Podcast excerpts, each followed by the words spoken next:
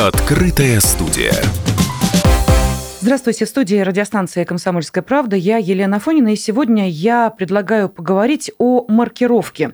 Ну, э, начнем мы наш разговор, наверное, с цифр, потому что оборот контрафактных непродовольственных потребительских товаров в 19-20-х годах достиг более 5 триллионов рублей.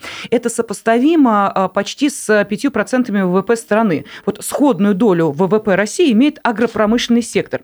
Что касается продуктов, то по данным научно-исследовательского финансового института Минфина, каждая, вот вы только подумайте, каждая вторая пачка сливочного масла, каждая четвертая бутылка молока и каждая пятая мороженое находится в незаконном обороте. Ну, в процентном соотношении доля незаконного оборота питьевого молока и сливок достигает 24,5%, сливочного и топленого масла и спредов более 44%, мороженого 21,5%. Вот как обезопасить себя при выборе продукции – и о том, как проходит процесс внедрения маркировки молочной продукции, я предлагаю поговорить с членом Совета по вопросам агропромышленного комплекса при Совете Федерации Российской Федерации Сергеем Лисовским. Сергей, здравствуйте. Здравствуйте.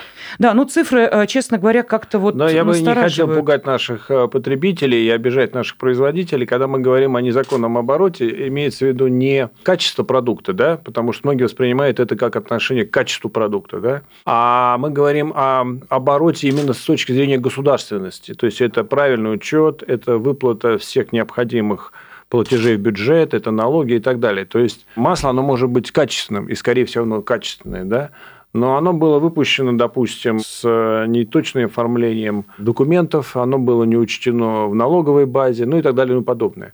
Поэтому, когда вот говорят о большом проценте контрафакта молочной отрасли, надо понимать, что это качественный продукт, но с точки зрения государства, с точки зрения выплаты налогов и интересов государства и общества, естественно, да, здесь были допущены те или иные грехи или неточности, ну, в кавычках. Ну вот а, сейчас мы видим, что в нашей стране все больше и больше и а, товаров, а, и групп охватывается маркировка. Этот процесс идет. И вот с 20 января стартовала обязательная маркировка молочной продукции.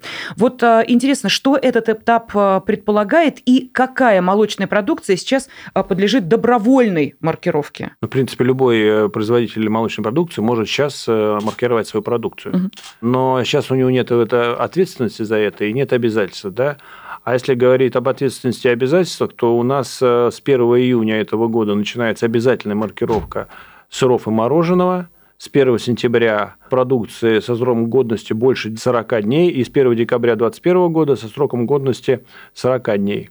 ЦРПТ – это тот, кто занимается маркировкой, оператор маркировки, и Молочному союзу им удалось э, договориться, и для крестьянско-фермерских хозяйств этот срок отнесен почти на три года. Просто интересно, а вот как э, работают с производителями? Потому что ведь нужно же э, разъяснить требования законодательства по маркировке. Там очень много нюансов, моментов, ну, о которых люди могут просто не знать. Вопрос правильный. Более того, когда ко мне первый раз попали документы по маркировке, блокировки, это было где-то около двух лет назад, у нас в Совете Федерации, в общем, достаточно было настороженное отношение к этому. Но чем больше мы вникали в этот процесс и понимание, что же все-таки собираются делать, тем э, больше доверия вызывало у нас это уже в нашей работе и в понимании. И э, что правильно было сделано оператором, который занимается маркировкой, и, кстати, Минпромторгу, потому что у нас в правительстве за маркировку отвечает Минпромторг.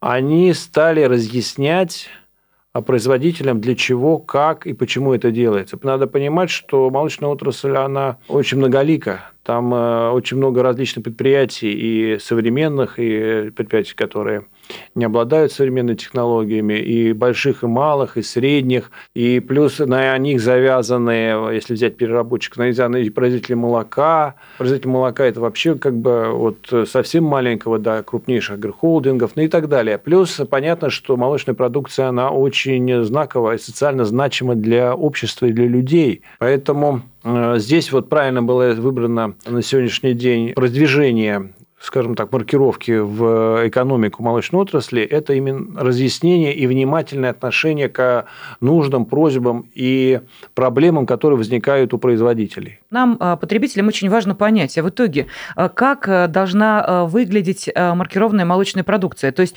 какие значки, какие обозначения должны появиться, на что обращать внимание? То есть, как это выглядит ну, на это практике? очень просто. Сейчас у нас, в общем, уже все пользователи продвинутые. Достаточно набрать честный знак да, в интернете, да. и там выскочит информация. Это как раз торговый бренд оператора, который вводит маркировку. Они увидят, э, как это все происходит. Но визуально для вот, на бытовом уровне. Это небольшой QR-код, который стоит на упаковке, и есть программы, которые можно скачать на смартфон, и наведя на этот QR-код, в рамках этой программы потребитель получает огромный объем информации, причем э, которую невозможно подделать и которая полностью достоверна. Ну, даже простая такая информация срок годности уже там не поделаешь, О, да.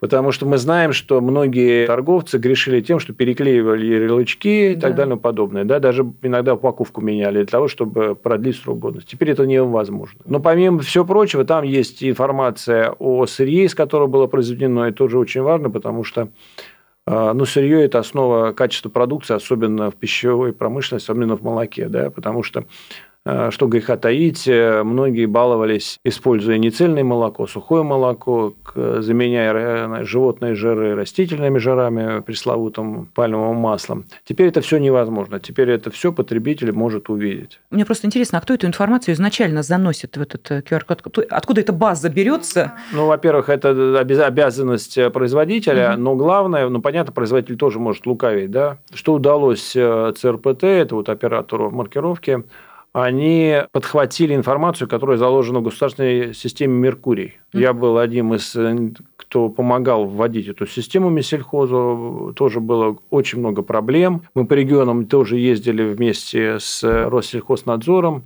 рассказывали об этой системе.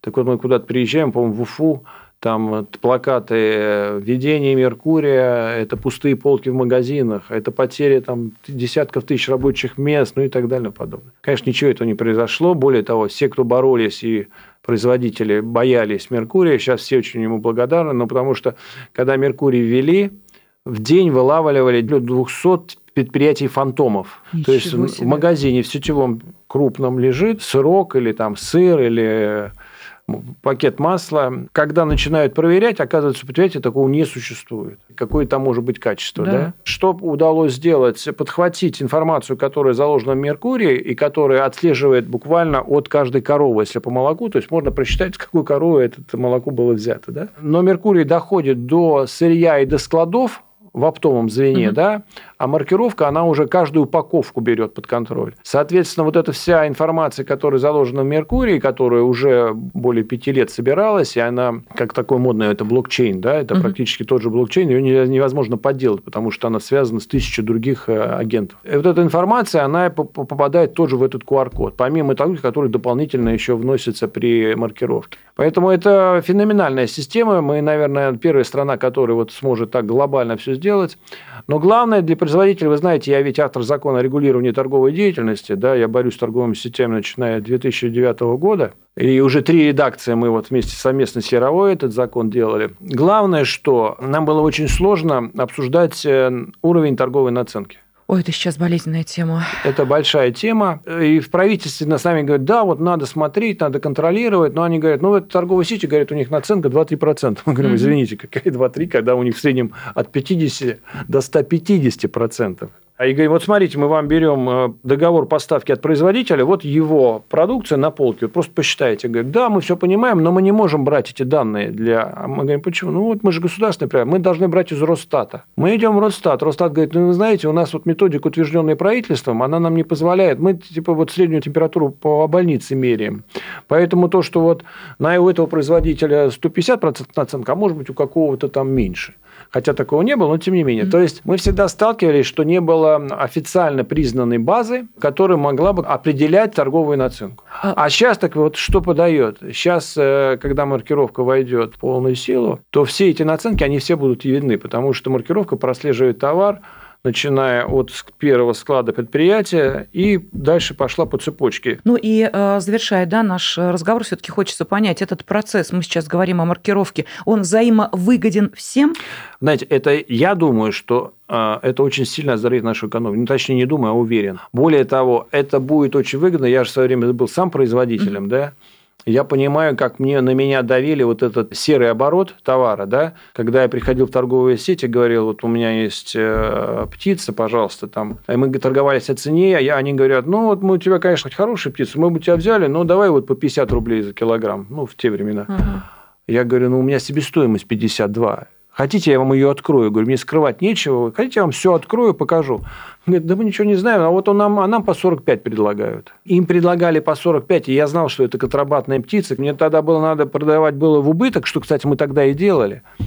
А либо вообще птицу куда ее выкинешь. Ну, помимо еще и других а, моментов, потому что когда человек покупает, и ему не понравился продукт, он зачастую переносит э, это недоверие уже на другие качественные продукты. Да? Ему же не объяснишь, что вроде бы даже логотип, то ведь еще и подделывают упаковки. То есть вот у меня птица, когда все разобрались в качестве, да, на моей птице, угу. там, Моссельпром, то я уже потом ловил, когда компании покупали дешевую птицу и перепаковывали мою упаковку. Ну, а качественная продукция – это доверие потребителя конечно. и, э, конечно, наше здоровье в первую очередь. Так что видите, какую цепочку логическую мы выстроили. Поэтому спасибо огромное. Действительно, процесс э, нужный, важный и для производителя, и для потребителя. В этой студии сегодня мы э, говорили о внедрении маркировки молочной продукции с членом Совета по вопросам агропромышленного комплекса при Совете Федерации Сергеем Лисовским. Сергей, спасибо. Спасибо. Открытая студия.